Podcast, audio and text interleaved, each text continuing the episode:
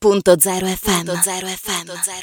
Ben ritrovati al nostro appuntamento con Teatralmente. Allora, Monica, innanzitutto, ben ritrovata. Il nostro appuntamento dedicato ai teatri continua, vero? E certamente ancora occhi puntati anche questa settimana sulla rassegna dei giovani talenti dell'ente lirico triestino del Teatro Verdi di Trieste perché siamo arrivati al quarto concerto di questa rassegna che eh, si svolge insieme alla sinergia col Conservatorio Tartini di Trieste e sul podio ci sarà questa volta il maestro Federico Maria Sardelli che abbiamo raggiunto ed è qui oggi con noi. Buongiorno, ben arrivato maestro. Buongiorno a voi, buongiorno.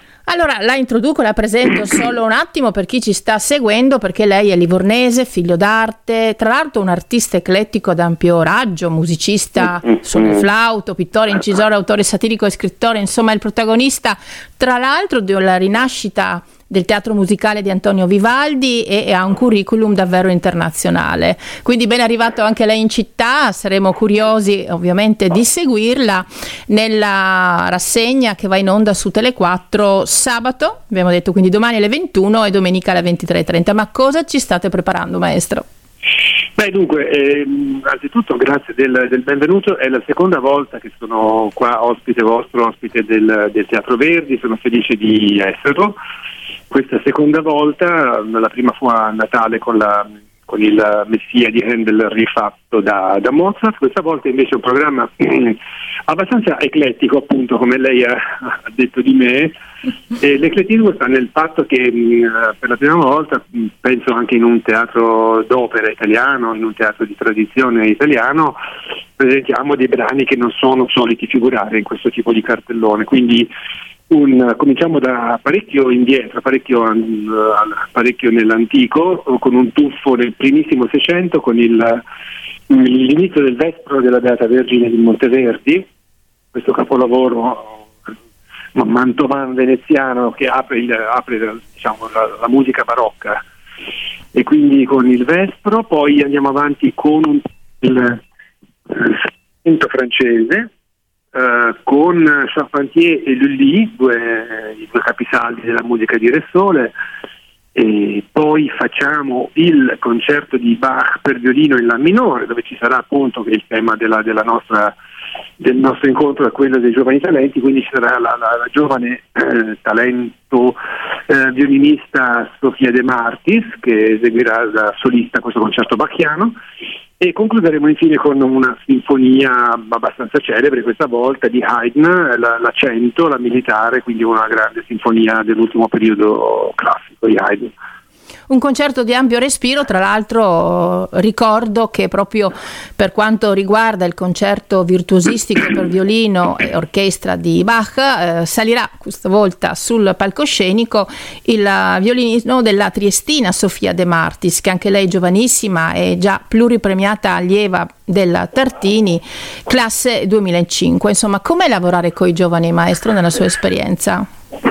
Ma io mi sono sempre trovato bene, non ho mai fatto distinzione fra giovani e vecchi, giovani e anziani, giovani e maturi, perché sarà che quando io ero giovane avevo la stessa età della violinista in pensione, mi sentivo già adulto, mi sentivo già, non sono mai stato il, il giovinazzo scapestrato, per cui non sopportavo quando avevo 15 anni di essere trattato, ah, voi giovani, sentite parlare dei giovani, facciamo qual- qualcosa per i giovani, bisogna aprire i giovani, questa retorica sui giovani a me mi ha sempre disgustato, ora che sono non più giovane cerco di non farla questa retorica. E quindi eh, tra- tratto i-, i giovani, giovanissimi come fossero i miei pari e mi sembra che questo funzioni benissimo senza avere quel senso di protettività o di, di far sentire comunque la persona in qualche modo minore, in qualche modo uh, piccolina da coccolare, da, da, proteggere, bisogna trattare i giovani alla pari. Nostra e se sono giovani di talento come in questo caso c'è una, appunto una vera parità, una vera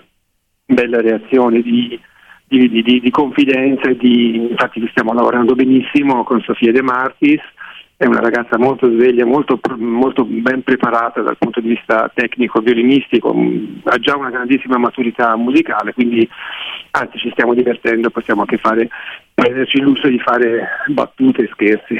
E quindi la musica classica anche ovviamente musica per giovani e io approfitto per ricordare che se non sbaglio quando lei aveva 21 anni, cioè nel 1984, ha diretto l'orchestra barocca a modo antico no? con cui svolgeva o svolge ancora attività concertistica in Europa e sia nella veste di solista che poi di direttore insomma. Ed era presente ed è presente ed è anche un conoscitore di musica antica, di musica barocca ha diretto anche a importanti rassegne di musica, come noi ricordiamo la nostra, quella italiana, il Maggio Musicale Fiorentino, insomma, tanto per rimanere in casa. Ma lei è un esperto eh, di Vivaldi. Allora, come è nato questo amore per Vivaldi? Ha scritto anche un romanzo, tra l'altro, dedicato a Vivaldi.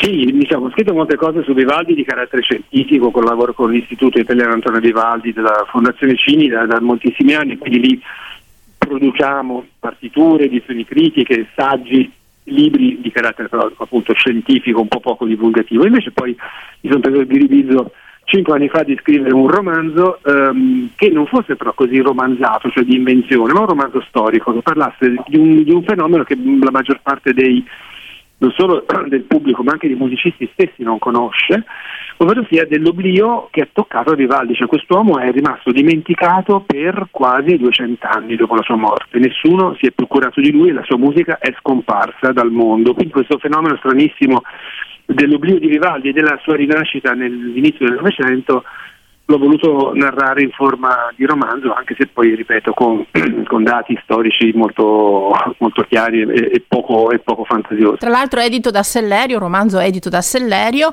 e ha, premio, e ha, preso il premio Commisso nel 2015, quindi insomma anche come scrittore ha avuto il suo no?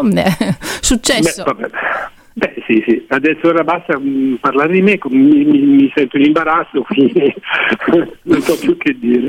No, benissimo, anche perché la sua carriera è davvero lunga e internazionale, insomma io ricordo ai nostri ascoltatori che ha avuto tra l'altro una notevole discografia, più di 15 poi, mh, mm, molto dedicata a Vivaldi, abbiamo detto più di 15 pubblicazioni musicali dedicate quindi alla musica, pubblicazioni anche satiriche e umoristiche, insomma lei è sicuramente un artista da seguire quindi invito i nostri ascoltatori a seguire ovviamente sabato e domenica il concerto su Tele4 che è il quarto appuntamento della rassegna Giovani Talenti.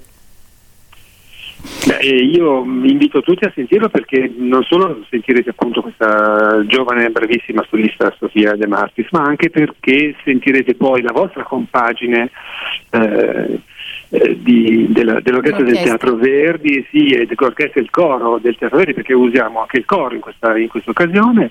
E li sentirete io credo in una veste un pochino inedita rispetto a come siete abituati a sentirli con un programma appunto molto diverso e forse anche proprio con un tipo di pronuncia un tipo di, di interpretazione un, un tantino discostato dalla dalla tradizione.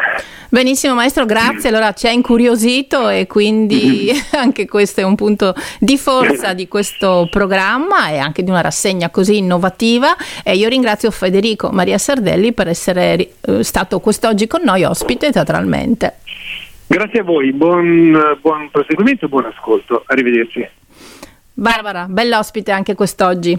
Certamente, anche oggi una puntata interessante che ci permette comunque di sentirci sempre a teatro, seppur ancora virtualmente, nell'attesa di tornarci eh, dal vivo. Io ti ringrazio anche Monica per questo appuntamento l'ospite di questa settimana. Naturalmente si continua, quindi torniamo venerdì prossimo, sempre alle 12.30. E sempre buon teatro. Radio.0, la miglior radio del Friuli Venezia Giulia.